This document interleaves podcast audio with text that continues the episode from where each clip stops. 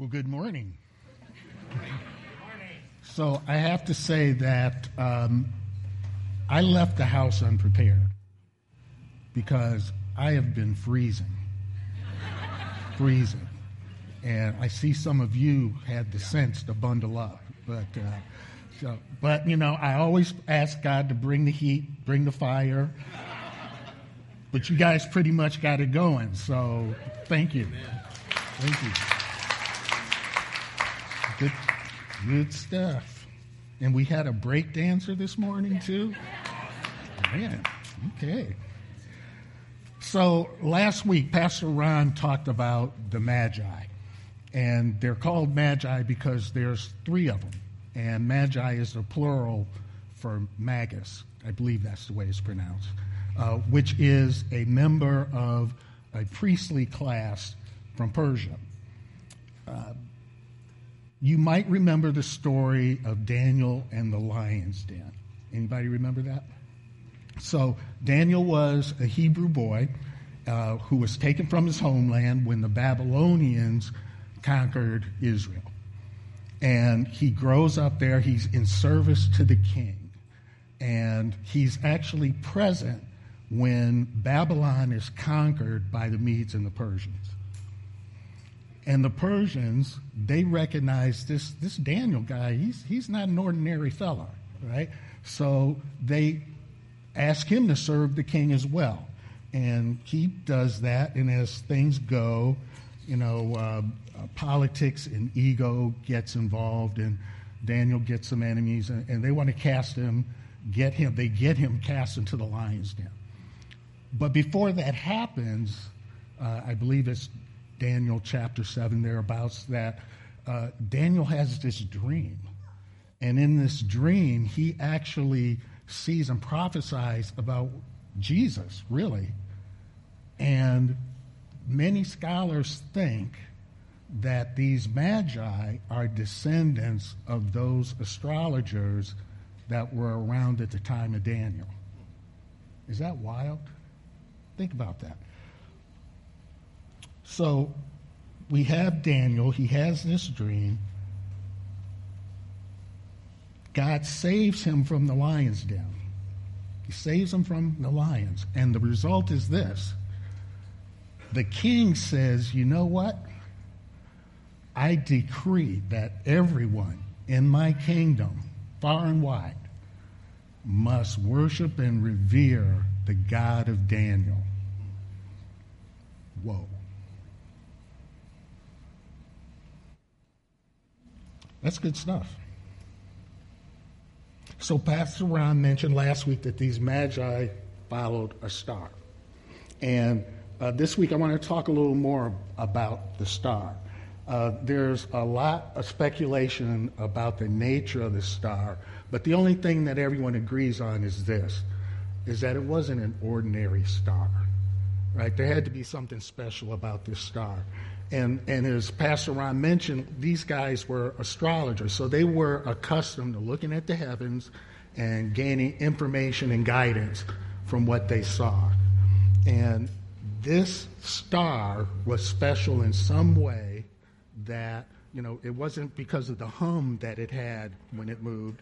Uh, it was, but there was something about that star that made them do, presumably, something they hadn't done before this star bade them to go. So they packed up their bags and they left their home and uh, they traveled to a foreign land to worship a king they didn't know. And the star guided them all the way there. It told them where to go, it told them where to pause. They had no idea where they were going. All they knew was that the star would guide them. Wouldn't it be great if there was a star, a guide of some source that we could have as we enter into this new year? I mean, we, we plan for things, right? Uh, but no one knows the future. I certainly don't. I wish I did. But it's like driving at night in the Central Valley and the fog comes in. and it's like pea soup. You can't see the road ahead. Or for you skiers, maybe you're going to Lake Tahoe and there's a whiteout, right, where the snow is so thick uh, that you can't see the car in front of you or the turn ahead. No one knows the future. We can have a plan, we may have an idea about where we're going, but yeah, we still we still don't know the way. Some of us started last year unaware that they were going to be laid off. Some of us started the year not knowing that they were going to lose a loved one. We just don't know. We may know exactly where we want to go, we may know exactly what we want to do, and we may even have a plan to get there. But we recognize that despite all that, there are potholes along the way. There are pitfalls that get in the way. There always are. And I'm reminded that the poet Robert Burns, who echoes when he speaks, has said that the best laid plans of mice and men often go awry. Ain't that the truth? The future is unknown to us. So, in the end, it just really doesn't matter. We need a guide of some sort, we need help along the way. And so, wouldn't it be great if there was a guide? Wouldn't it be great if there was something to hold on to, a, a light in the darkness to be guided by? But we need not just any guide, we need uh, one that will remain true, whether the pathway is covered in darkness or if it's shining bright with sunlight. Because, excuse me, because each has their own set of difficulties. So the Magi had a star to guide them. They, granted, it, it was a star that uh, was of a different sort. I mean, it presumably moved, stopped, turned, went different directions, kind of turns physics as we know it on its head. Uh, we need something a little less um, special, a little less dramatic than that. But we need one that's equally reliable. What we need is what's commonly referred to as a North Star. The North Star is a star that uh, remains relatively fixed in the night sky, and because of that, it can be used as a navigation tool. It helps us establish what is true north. And because it helps us establish what is true north. It also lets us know what's east, west, and, and south, right? So we can figure out the way to go. Symbolically, it serves as an anchor. It, it provides a reference point for us that keeps us on track of our core values or our objectives. Even in the face of challenges like, I can't see the road ahead or challenges like, oh, wow, that looks interesting. Why don't we go do that? Fortunately, we do have a North Star. We do have an anchor that is reliable if we're wise enough to use it. This star is just as reliable as the star the Magi uh, excuse me, followed, but our star is even better because it doesn't just point the way, it provides sustenance for the journey that is calling us to. I suggest to you that the star that we should follow, each and every one of us, is Jesus. Daniel prophesied about him, the king of Persia declared him, and then Daniel's, think about it, Daniel's information inspired by God, was so reliable it stood the test of centuries to be reliable and actionable hundreds of years later. Is it possible? Is it possible that God's guidance is just as reliable today? I think it is. in the book of Ephesians, we're told, Be very careful then how you live, not as unwise, but as wise, making the most of every opportunity because the days are evil. Therefore, do not be foolish, but understand what the will of the Lord is. Understand what the Lord's will is. It's wise to understand what the uh, Lord's will is. The will of God is a fixed North Star. God's will is a reliable anchor to hold us steady in calm or raging seas, and the will of God is a lamp, it's a light that clarifies the way forward. So as we start the new year, I'm, I'm asking us to choose our North Star once again. Or for some of us, maybe even for the first time. This morning, I'm asking you to choose to put God first before all the other things that might take up your time and take up your energy. Now, that'll look different for each of us because God calls one, but how God calls one is not necessarily the way he calls another. And so this passage urges us, regardless, to be intentional in our choices and make decisions that are aligned with God's will. What might get in the way of our doing that? Take a moment, won't be long, uh, but take a moment and think about, maybe even write down if you want to do that. What are three things? What are three things you've been focused on entering into this year?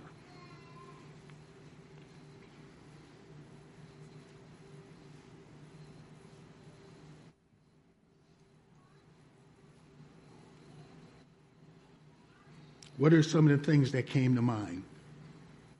If someone would be willing to just shout out something, we won't hold you to it, but um, anyone, just anything that came to mind. Of three things, one of three things that you were focused on as you entered the year.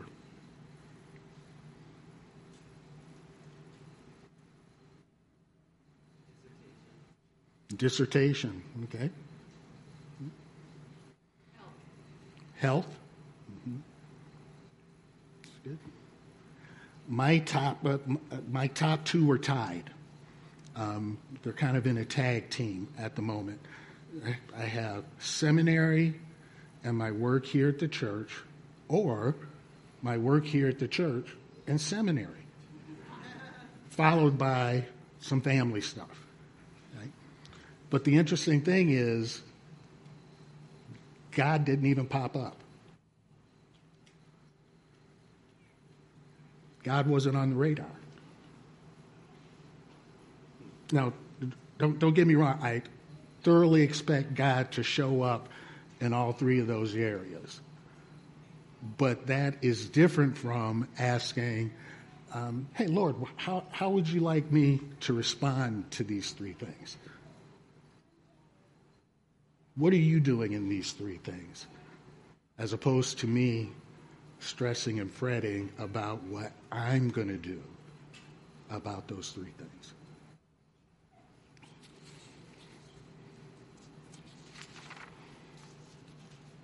Here are just a few ways that we could potentially plan to put God first in our lives. We can prioritize time with God. We can reflect upon God's grace. We might engage in acts of service we could seek God's guidance in our decision making, or we could set spiritual goals. Now, this isn't an exhaustive list, but it's a good one. Um, and we don't have time to do a deep dive in each one of these possibilities, but I'm going to focus my attention on two this morning um, prioritizing time with God and setting spiritual goals. So, prioritizing time with God. The idea is you want to allocate time and space for prayer, for meditation, for whatever it takes to strengthen your relationship with God. It's something that uh, we've been emphasizing for several weeks now because it's just that important. The path to spiritual growth is spending time with God. Jesus tells us in John chapter 15 that I am the vine You are the branches. If you remain in me, some translations say abide, and I in you, you will bear much fruit. Apart from me, you can do nothing.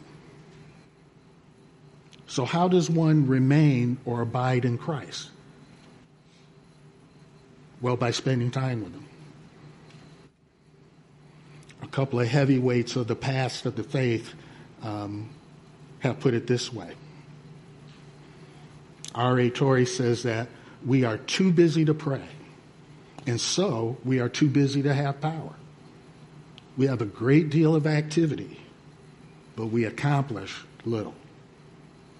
Many services, but few conversions. Much, much machinery, but few results.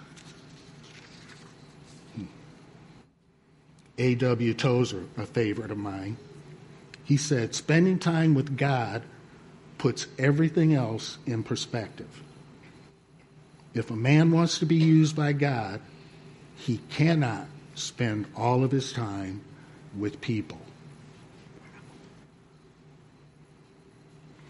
What each of these guys are saying is that to grow spiritually, we have to have margin in our lives we have to have uh, a space uh, to allow for that to happen.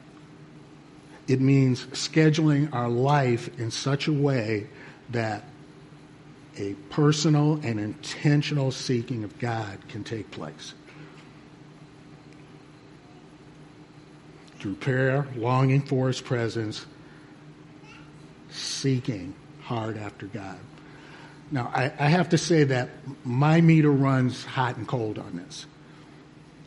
Um, I can very easily lose my way. If I'm not deliberate about sectioning off time and a practice, and you need both time and a practice, if I don't be deliberate about that, I lose my connection with God, and frankly, I lose connection with myself. So the time and process is up to you, though. Right? It's not a one size fits all. Uh, each of us can make a choice for something that gives us, that, that we would say is life giving now, that could change later. We see in, in the Bible that Jesus was known for getting up early in the morning and going to a solitary place to pray. You might find that in Mark 1 thereabouts. But on the other hand, the other places where he talks about Jesus going in the evening and on occasion praying all night. You can find that in Luke 5 or 6. But here's the thing the idea is not for you to do Jesus. The idea is for you to do you. What is the thing? What is the practice that allows you to feel most connected with God? What is the schedule that allows you to do that in a consistent way? What's the schedule and the practice that allows you to recognize and hold on to that understanding of God as you've known him when he's been his most intimate with you. That's what you're looking for. And again, that can change over time.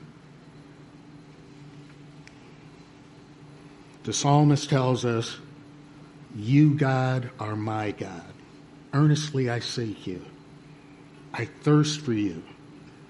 My whole being longs for you in a dry and parched land where there is no water. I have seen you in the sanctuary and beheld your power and your glory. Can we all join together this year in prioritizing arranging our lives in such a way that we can live in that space?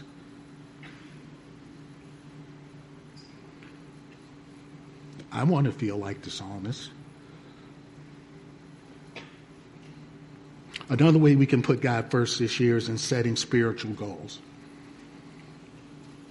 You may need to establish some for your spiritual growth. It, it might be regular prayer, it might be service to others, it could be any number of things.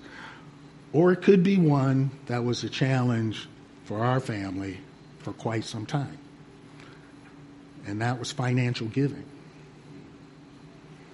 See, prior to our journey with Christ, we, we managed to devolve from stability to poverty.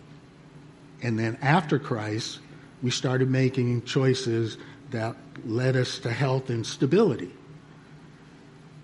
But that giving thing, that was tough for us. It, it, it didn't seem to make sense. How could, in, in times of struggle, how do we give money that we feel we don't have to things, to people who seemingly don't need it or could get by without it? It didn't make sense to us. And so we made choices that we thought would get us over the hump that just led us further into deeper despair and debt. Um, it took some time and, frankly, bankruptcy um, before deciding to bite the bullet and put God to the test. I'm not proud of that, but I'm also not ashamed to talk about it because I know if I needed to hear it, somebody else needs to hear it. See, the problem that we had is that we were seeking something other than God's best.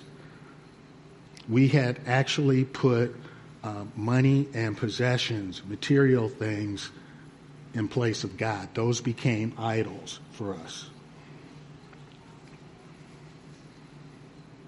And, and here's the thing before you tell yourself, well, wow, sucks to be you, don't tell yourself that that's not you. Because these things are matters of degree and opportunity. The question isn't what can I do? The question is what does God desire me to do? We have so many opportunities in our context, and with those opportunities, the tension comes in how do I do all those things? Right? How can I arrange my life so I can do this, be there, experience that? And the thing is, none of these things are inherently wrong. they're okay to do. But we don't want to do them apart from God's guidance. So it's traditionally accepted that it's good and proper and even required that the people of God tithe. A tithe is generally regarded as a tenth of one's resources. And if you followed it to the letter, it could be more than 20%. Some suggest that tithing is Old Testament and we don't need to worry about it anymore. Uh, without going deep on that, I would just say no. Most scholars have agreed that Jesus, a New Testament guy, never abolished, never refuted the idea of tithing. I can think of one incident in Matthew 22 where the scribes and the Pharisees want to trick Jesus. And so they ask him, because either way he answers this question, he's going to get in trouble. They ask him, well, is it okay to pay the, to pay the tax to Rome? Because if he says pay the tax for Rome, the people are going to be upset with him because we hate Rome. If he says it's not okay, then the authorities are going to be upset because, hey, we want our money. And so Jesus says, Well, give me a coin. And they give him a coin, and he looks at it and he says, Well, whose, whose inscription is on this? He says, Oh, well, it's Caesar's. Jesus gives them this challenging answer that cuts across all lines. He looks at the coin and says, Then render to Caesar what is Caesar's, and render to God what is God's. Ouch. See, we had intentionally or otherwise, again, decided that it was more important to spend on things we felt we needed or desired, and therefore we couldn't tithe. Jesus kind of blows that out of the water. Render to Caesar what is Caesar's, render to God what is God's. That's the thing about tithing. It exposes our matters of faith and obedience. We live in a land of abundance. And because of that, it is crucial that we recognize our relationship to money and things.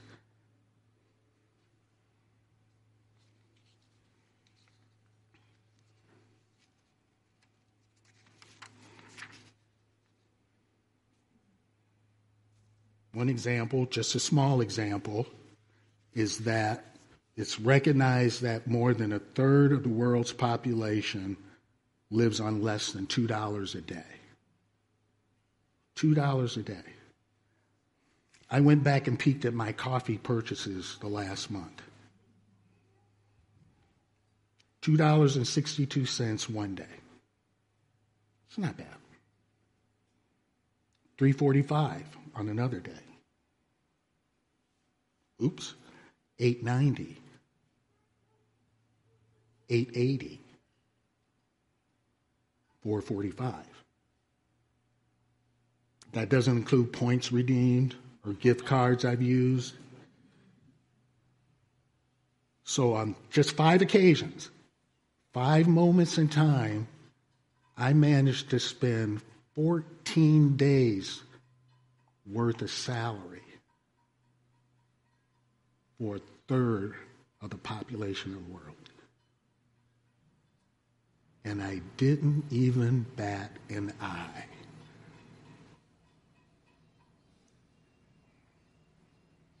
Now that's not an issue, right? Unless, unless I've ignored the opportunity to serve God and others because I got to have my mocha.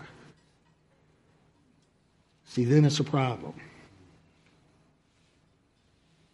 But that said, I want you to understand that, that God doesn't want us to give merely out of obligation. That's not what it's about. The promise of God is provision. In Proverbs chapter 11, he tells us one person gives freely, yet gains even more.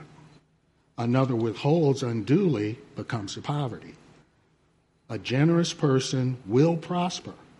Whoever refreshes others will be refreshed.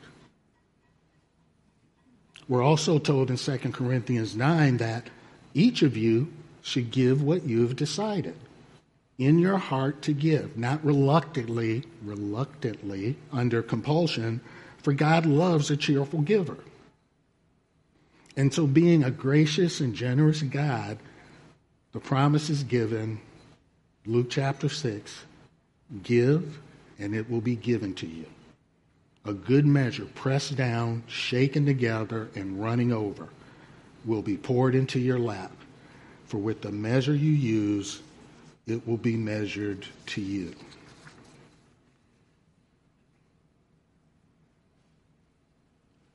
Don't have it on screen, but you've, you've heard it. Seek first the kingdom of God, and all these things will be added to you. Is this an area where you need to grow in? Is this an area you need to make changes? It might mean spending less like we did for Advent. On the other hand, it might mean rearranging what you spend your money on. Right? You may spend the same amount of money, but on different things for different purposes. For us, it was a decision to uh, a decision on what we spend on and choosing obedience over comfort. So, what would it look like for you to put God first in this area? I want to challenge you to, to, to make a decision, right? To give careful thought and consideration to what God would say to you about this area of your life and then choose to put God first. Make the choice. As I wrote this, I was reminded of the song.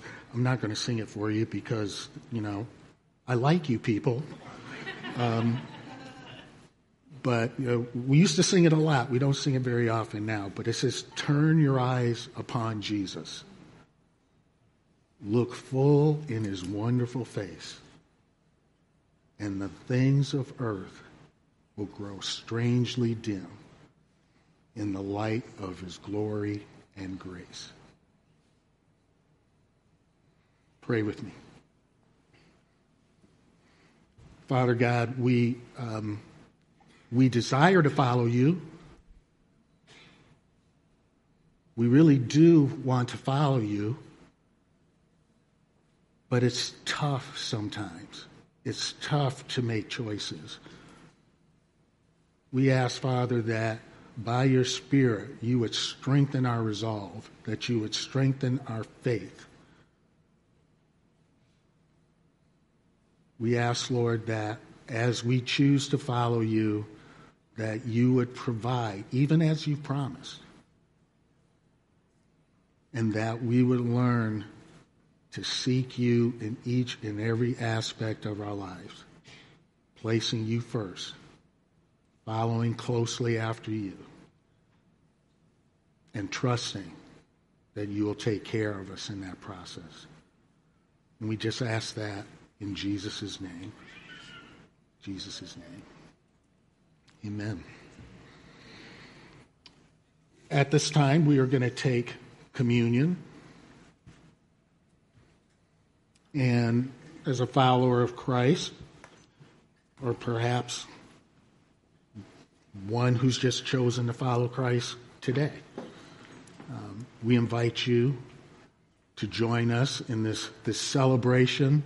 It's a celebration that is both somber and joyous. On the one hand, it's somber because we're, remembering um, the death of our Savior.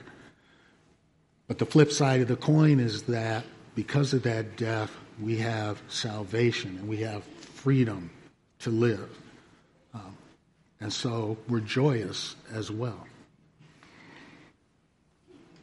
We're reminded in 1 Corinthians that the Lord Jesus, on the night in which he was betrayed, he, he took bread and he broke it. And he said, This is my body, which is for you. Do this in remembrance of me.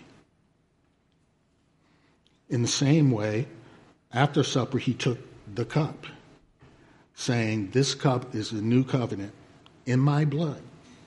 Do this whenever you drink it in remembrance of me. For whenever you drink or eat this bread and drink this cup, you proclaim the Lord's death until he comes. I'm going to invite the servers to come forward.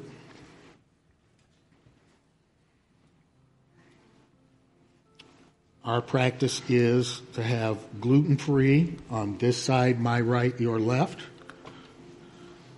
and the regular portions on my left, your right. And I invite you to come up as you feel ready and prepared. Um, and I think it would be good to prepare your heart before you come. And so, Father, we just ask your blessing on this time that we share together. We ask your blessing on our remembrance and our celebration of you. And we do so in your name. Amen.